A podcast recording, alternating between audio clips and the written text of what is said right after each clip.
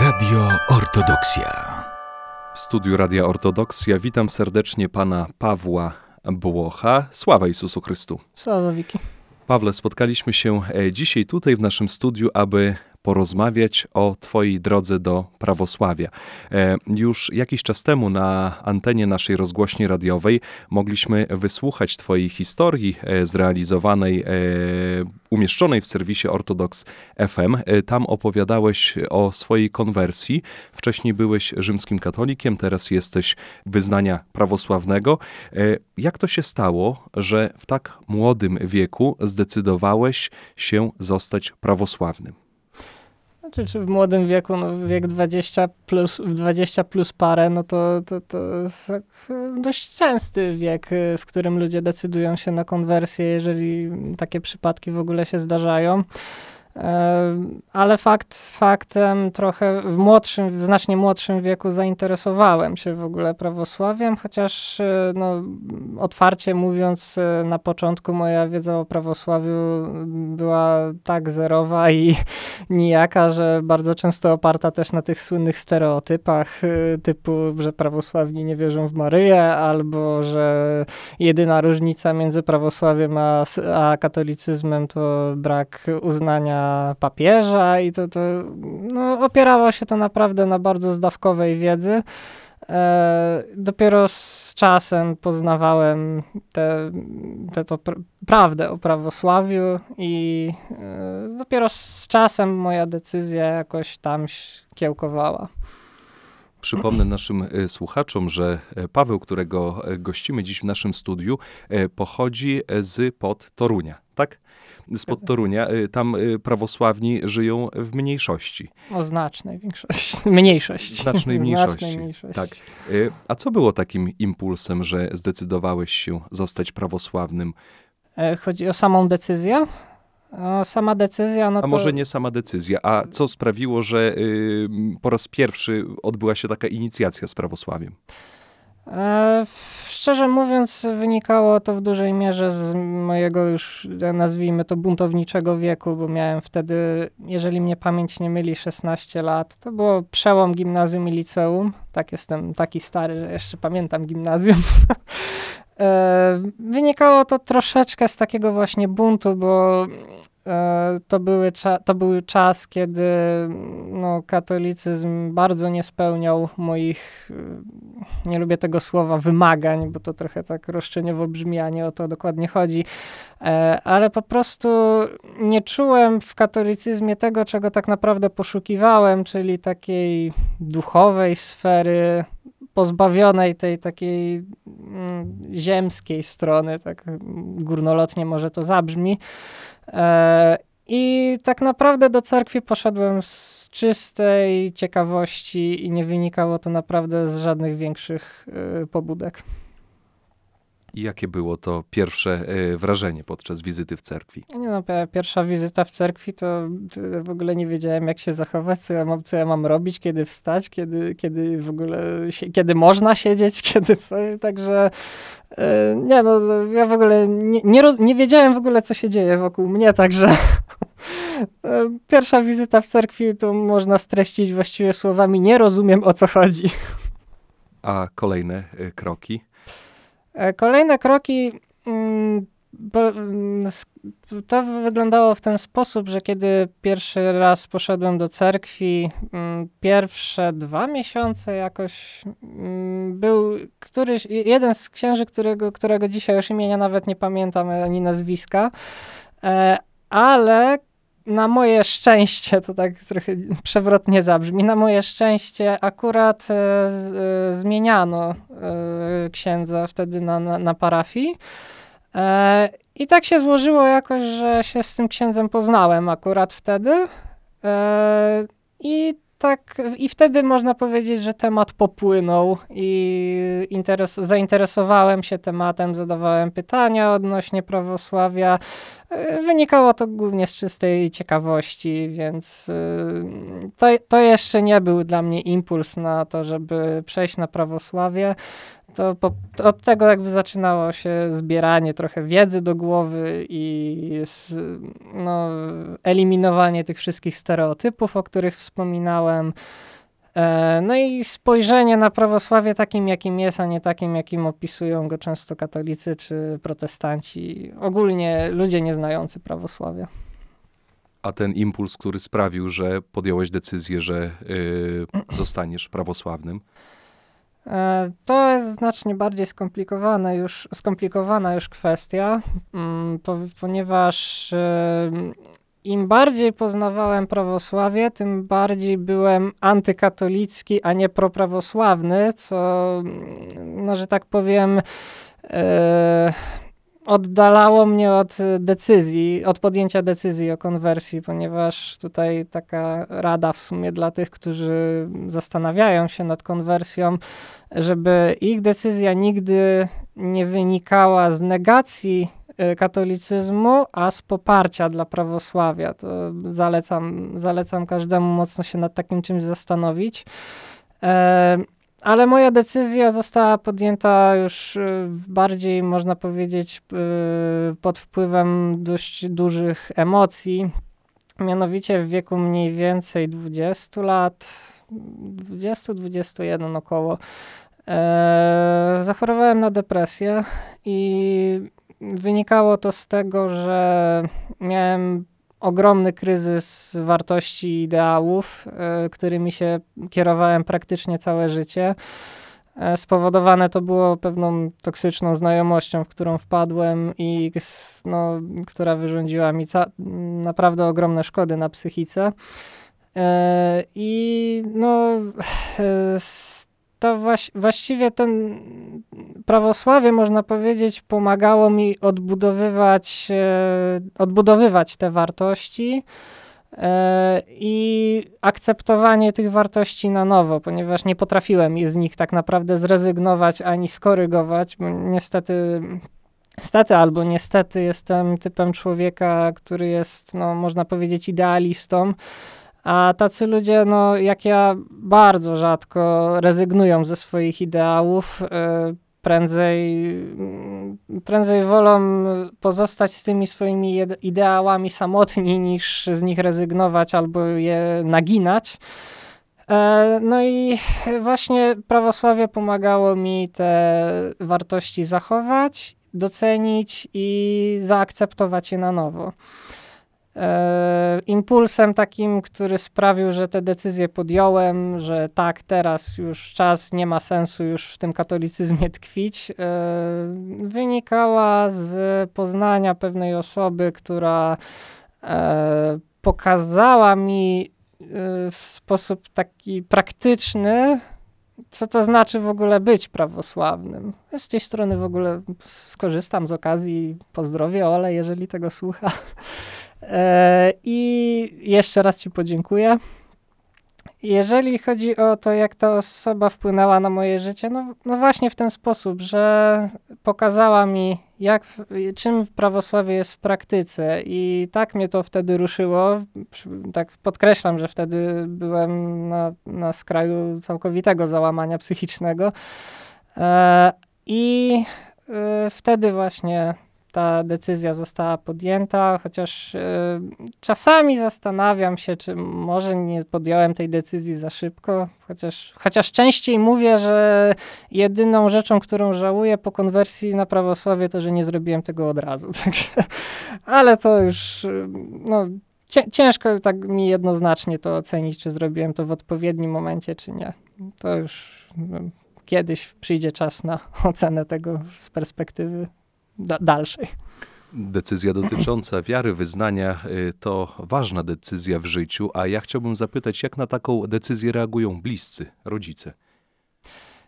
E, powiem tak, y, jeżeli chodzi o moją sytuację, to na początku myślałem, że jest y, oj, strasznie, naprawdę, że rodzice w ogóle zareagowali tak tragicznie, że w ogóle ja, że ja teraz nie będę miał życia i, i że mi spokoju nie dadzą i w ogóle, że będą mnie namawiać, żebym jednak tę decyzję zmienił. E, ale powiem szczerze, że po czasie, szczególnie kiedy posłuchałem innych historii ludzi, którzy też zdecydowali się na konwersję na prawosławie, to obiektywnie stwierdziłem, że ja jeszcze nie miałem tak źle. Także e, no, no jest to jedna z tych trudniejszych ścieżek do przejścia, szczególnie na początku. E, ale, ale jeżeli chodzi w, o mój przypadek, to rodzice z czasem nawet y, no, powiedzieli wprost, że w sumie to jednak dobra decyzja była. Jak wygląda sam proces konwersji z Kościoła rzymskokatolickiego do cerkwi prawosławnej? Jakie trzeba spełnić e, warunki? Jak to wygląda w praktyce? E, czy jest również jakieś przygotowanie? E, znaczy, czysto formalnie to wygląda w ten sposób, że każdy może sobie przyjść do cerkwi, powiedzieć, że chce przejść na prawosławie, e, i wtedy jest spowiedź, wyznanie wiary, wieruj i następnie pryciastie. I to jest e, takie typowo formalne e, przejście na prawosławie. E, ale oczywiście w praktyce no to rzadko, rzadko to tak wygląda, bo mm, tutaj wielka pochwała dla prawosławnych księży, że bardzo rzadko się zdarza, żeby jakikolwiek prawosławny duchowny e, zgodził się od razu na coś takiego, żeby kogoś konwertować. E, z reguły z reguły księża właśnie robią w ten sposób, że najpierw sprawdzają o co chodzi, jak to wygląda, dlaczego ktoś chce przejść na prawosławie yy, i bardzo przestrzegają przed pochopną decyzją. Także tutaj ogromny szacunek z, z mojej strony za, za takie podejście. Czyli jest to pewien proces, wymaga e, trochę czasu i na pewno zaangażowania ze, ze strony tej osoby, która chciałaby przyjąć prawosławie. E, u każdego wygląda to inaczej, bo niektórzy przechodząc na prawosławie od razu mają większą wiedzę niż nie jeden prawosławny od urodzenia. Nie jestem tym przypadkiem, od razu podkreślam. E, a niektórzy po prostu są już tak zawzięci, że mówią: Nie, ja już nie chcę, ja chcę od razu przejść na prawosławie, ja już mam dosyć tkwienia w tym, czy w czymś, co. No i, że ja to uznaję po prostu za hipokryzję. Im dłużej będę w tym tkwić, tym e, bardziej będę się z tym źle czuł. Także podejścia są naprawdę bardzo różne. Proces konwersji może trwać kilka lat, a może trwać też kilka miesięcy, a czasami nawet, nie wiem, może kilka tygodni nawet. Y, o tych różnicach y, między byciem prawosławnym a rzymskim katolikiem porozmawiamy sobie nieco później. Natomiast e, teraz chciałbym zapytać o e, trudności, z którymi może mierzyć się osoba, która e, wstępuje do cerkwi, która zostaje osobą prawosławną. Chociażby kwestia języka. Czy tutaj nie było problemu? Kwestia języka, jeżeli chodzi o moją opinię na ten temat, e, moja opiera się bardziej na argumentach e, kulturowo-językowych, bardziej niż na typowo argumentach wiem, dogmatycznych, duchowych.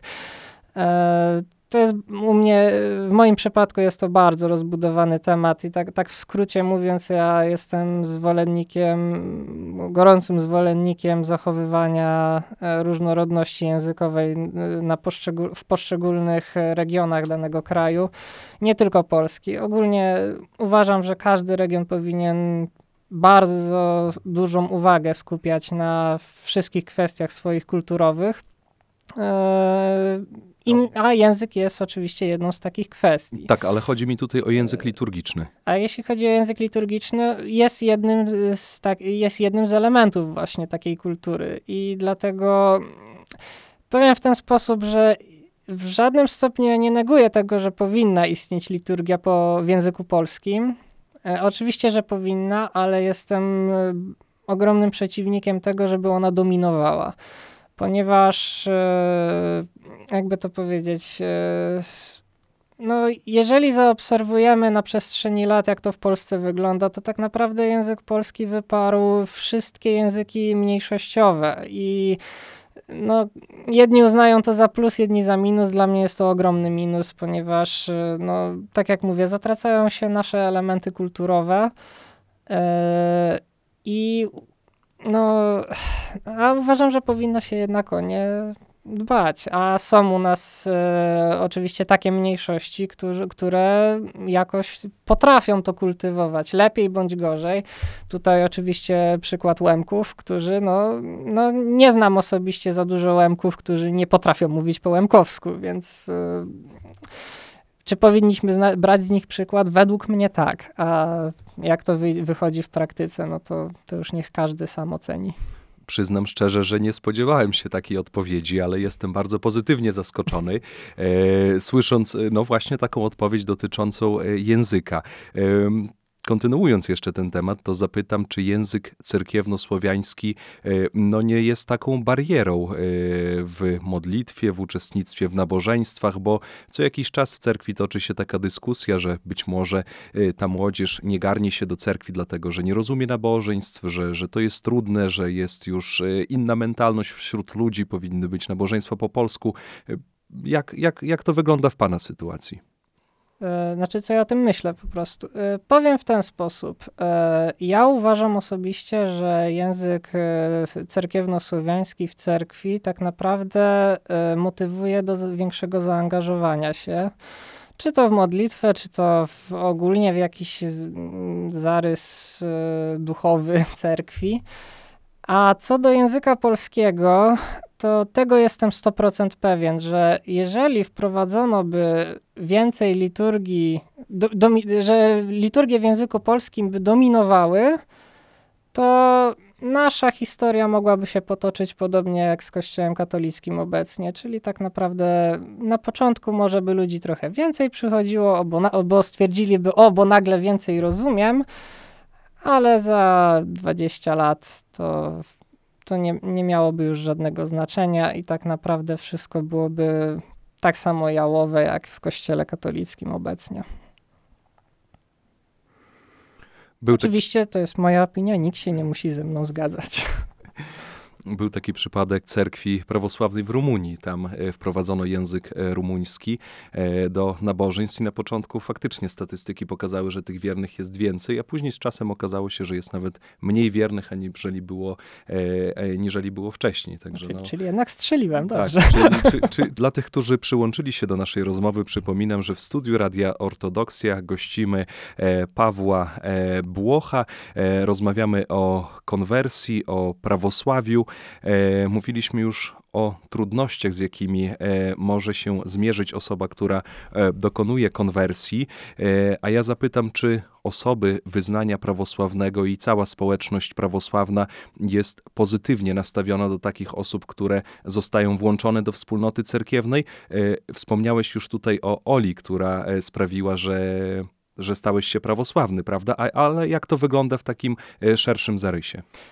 Znaczy, no zacznijmy od tego, że my y, ludzie po konwersji nie chodzą z tabliczką na czole, że jestem konwertytą, więc raczej nikt, y, nikt, y, nikt postronny nie podejdzie i spyta, ej, a ty jesteś po konwersji, czy, czy jesteś, to, czy od początku? Raczej no, nikt normalny o takie rzeczy nie pyta ale jak się już ktoś dowiaduje przypadkowo czy, czy przez kogoś, to według mnie reakcje są w większości pozytywne. Ze strony prawosławnej oczywiście, bo ze strony katolickiej to no, no wiadomo, można się domyślić. Zahaczyliśmy już o temat e, języka cerkiewnosłowiańskiego w cerkwi e, i też e, panuje taka ogólna opinia i tak chyba jest, że cerkiew prawosławna jest bardziej konserwatywna aniżeli Kościół rzymskokatolicki. No i chciałbym zapytać ciebie, czy twoim zdaniem nie odstrasza to w jakiś sposób tych potencjalnych wiernych, którzy być może zbliżyliby się do cerkwi dzięki temu, że w cerkwi poszlibyśmy na jakieś ustępstwa? Powiem w ten sposób, że y, to, że cerkiew jest bardziej konserwatywna od kościoła katolickiego, to nie jest y, opinia, tylko fakt. Więc, y, a to, czy to przyciąga ludzi, czy nie, to odpowiedź jest tak jak w większości tego typu pytań. Jednych przyciąga i jednych y, odstrasza. E, według mnie, z moich obserwacji wynika, że jeżeli ktoś e, jest katolikiem i chodzi do kościoła regularnie, jest, e, nazwijmy to, świadomym wierzącym, to zdecydowanie ten konserwatyzm bardziej go przyciąga, ponieważ, tak jak wspominałem, w katolicyzmie ten konserwatyzm bardzo mocno podupadł, szczególnie w ciągu ostatnich kilku lat. I no, taka osoba zdecydowanie chętniej pójdzie do cerkwi, bo właśnie zauważy te, ten taki, takie oddzielenie między tym, co duchowe, tym, co e, sakralne, a tym, co ziemskie. I to podejrzewam, że przyciągnie takie osoby. Ale jeżeli ktoś jest przysłowiowym od niedzieli do niedzieli, no to jemu to będzie zupełnie obojętne, czy, czy on sobie pójdzie do kościoła, czy do cerkwi. Nie będzie zwracać na takie rzeczy uwagi. Także jednych, jednych konserwatyzm cerkwi przyciągnie, innych odrzuci, ale tak samo ten luźniejsze podejście kościoła katolickiego jednych przyciągnie, a innych odrzuci. E, chociaż tutaj można podać e, taką historię mojego ojca duchowego, jak mi opowiadał, że ojciec Mirosław Kuczyński, oczywiście pozdrawiam, e, który opowiadał mi, że kiedyś miał rozmowę z księdzem katolickim i który właśnie opowiadał, jak to wygląda z, mm, jak to wygląda, jak wygląda kwestia konwertytów z katolicyzmu na prawosławie i z prawosławia na katolicyzm. To sam ksiądz katolicki powiedział mu wtedy, że ci, którzy przechodzą na prawosławie, to tak cytując, z nich macie większy pożytek. Jakoś oni to tak, no, oni wiedzą po co przechodzą, tacy świadomi są, tak jak coś robią dla tej cerkwi, jacyś tacy są bardziej oddani. Ale ci, co od was do nas przechodzą w sensie na katolicyzm, to no to tak może z raz ich w kościele zobaczymy, ale czy tak regularnie, czy, czy się angażują, to tak no, słabo. Także niech to posłuży za komentarz. Czyli jest to dla nich e, bardziej obojętne. Pawle, z perspektywy czasu, e, jakie różnice dostrzegasz e, między byciem prawosławnym a rzymskim katolikiem? Nie chodzi mi tu o różnice dogmatyczne, ale o takie zwyczajne różnice. Co różni prawosławnych od rzymskich katolików? Szczerze mówiąc, nie chciałbym oceniać, czym się różnią. Ja mogę się wypowiedzieć wyłącznie w swoim takim, w swojej subiektywnie, w swoje subiektywne spojrzenie na siebie samego.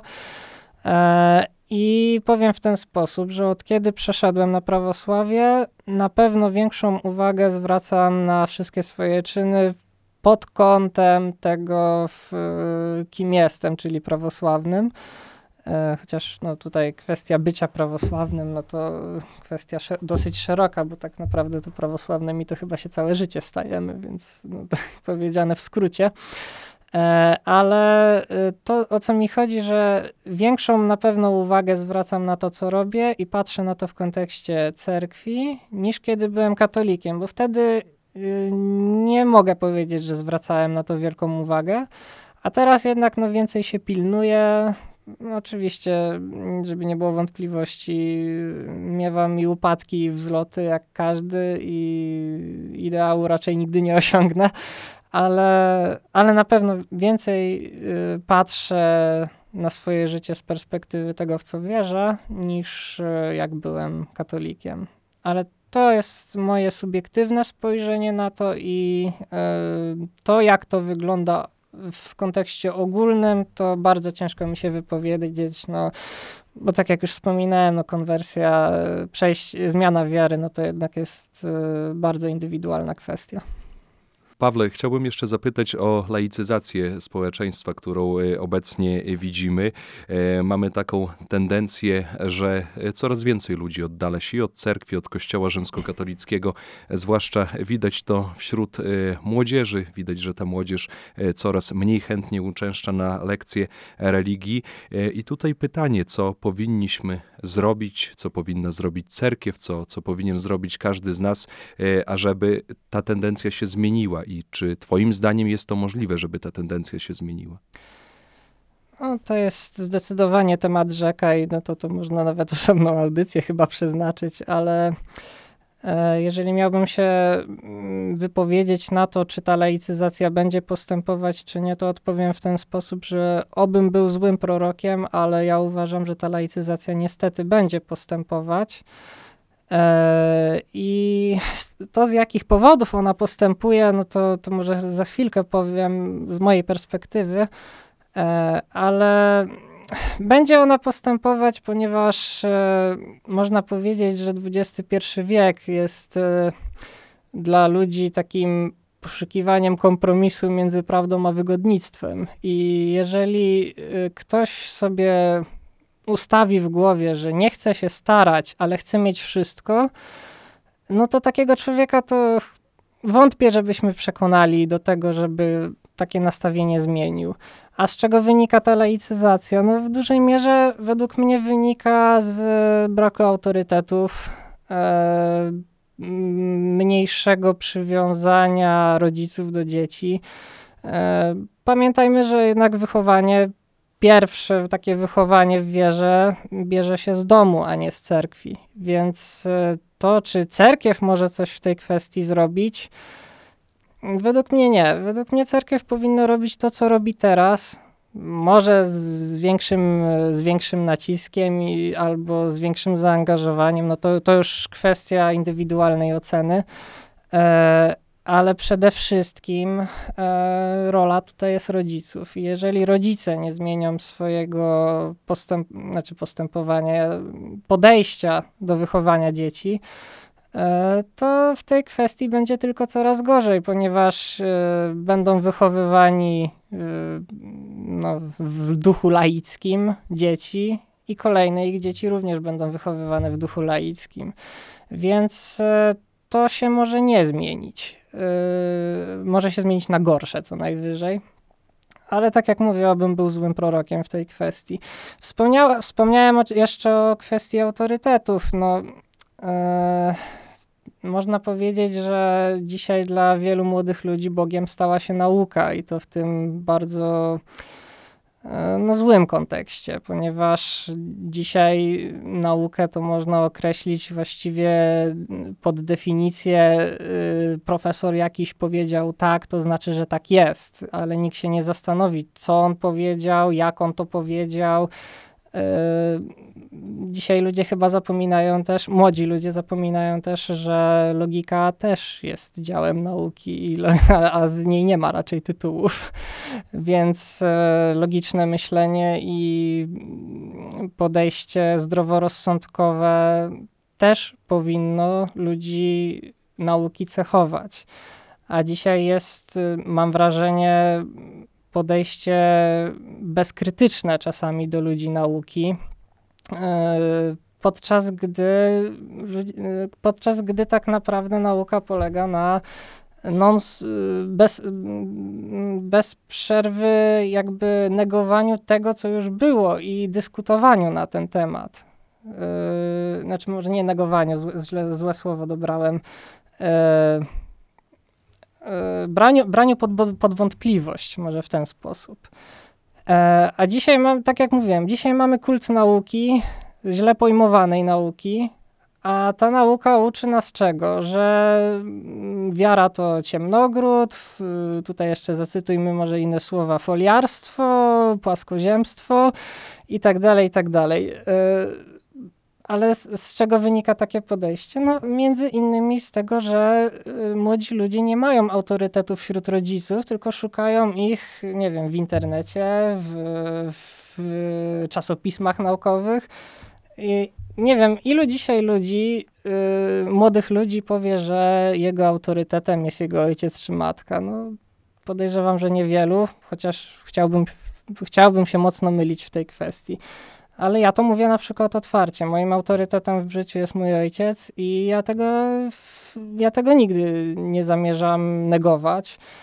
I dla mnie nigdy autorytetem nie będzie jakiś e, losowy naukowiec z jakichś tam szczytów, e, szczytów nauki czy, czy cokolwiek. E, ja na to nie zwracam uwagi. A jednak młodzi ludzie no, zauważyłem, że i, i, i jak idą na studia, to właśnie tam się zaczyna ten taki kult nauki, taki, że och, nauka ponad wszystko. Profesor powiedział w ten sposób, to znaczy, że tak jest. I, i, tego w ogóle nie, nie można brać pod wątpliwość, bo przecież on ma tytuł, a jak ktoś pró- spróbuje go skrytykować albo powiedzieć coś inaczej niż tenże profesor, to od razu zostaje zczyszczony od góry do dołu, że nie powinien się wypowiadać, bo on takiego tytułu nie ma i, i że na jakiej, na jakiej podstawie on w ogóle może się wypowiadać. On ma tytuł profesora, ty nie masz. U mnie było odwrotnie właśnie. Jak ja poszedłem na studia, to ja właśnie wtedy zacząłem wątpić w naukę. Także no, czy to jest komentarz sensowny, czy nie, to, to już niech ocenią ci, którzy tego słuchają. Ja myślę, że warto przypomnieć sobie e, tutaj postacie apostołów, którzy byli przecież prostymi ludźmi, rybakami, e, którzy podążali za Chrystusem, dosięgli do, do zbawienia i postacie również wielu innych świętych, którzy byli też prostymi ludźmi, a jednak gromadzili wokół siebie e, tłumy też wyznawców i wiernych i byli mądrzy swoim takim duchowym, życiowym doświadczeniem. Wracając jeszcze do laicyzacji, do młodzieży, spotkałem się z takim określeniem, że współcześnie bardziej aniżeli młodzież i dzieci na lekcje religii trzeba by było posyłać rodziców. O tak, zgadzam się z tym zdecydowanie. Tak, zdecydowanie, jeżeli rodzice nie mają wiedzy y, na temat swojej wiary, to no, odpowiedzmy sobie sami, jakie, jakie jest, jaka jest szansa, że przekażą odpowiednie wzorce swoim dzieciom. No, według mnie żadna. Zbliżając się e, ku końcowi naszej rozmowy, chciałbym e, prosić o takie krótkie przesłanie do naszych e, słuchaczy, zachętę być może do tego, żeby również poznawali swoją wiarę, żeby starali się żyć blisko cerkwi i żeby Bóg zawsze był w ich życiu na pierwszym miejscu. Nie wiem, czy jestem dobrym autorytetem, do, tutaj jakimkolwiek autorytetem do przekazywania takich treści, ale no ja uważam, że jeżeli wierzymy, na, wierzymy naprawdę na poważnie, a nie na niby, to, to ja nie muszę tutaj żadnego przesłania tak naprawdę przekazywać. Jak ktoś chce wierzyć i chce tę wiarę pogłębiać, to jego nie trzeba do tego przekonywać. A jeżeli ktoś y, ignoruje ten temat, jeżeli ktoś y, no, ma go w głębokim poważaniu, to będzie miał. Chyba, że no, coś w jego życiu nagle tąpnie, ale no, ostrzegam, że to może być czasami bardzo bolesne tąpnięcie. Czasami warto nie doprowadzić do, do, do takich sytuacji. Bardzo serdecznie dziękuję za tą rozmowę. Moim i Państwa gościem był e, Paweł Błoch. Rozmawialiśmy e, o konwersji, e, o prawosławiu, o rzymskim katolicyzmie. To nasza pierwsza rozmowa w studiu, ale mam nadzieję, że nie ostatnia. Jeszcze będziemy mieli okazję się spotkać i porozmawiać. Mam taką nadzieję. Dziękuję serdecznie. Wszystkiego dobrego życzę. Sława Jezusu Chrystu. Radio Ortodoksja.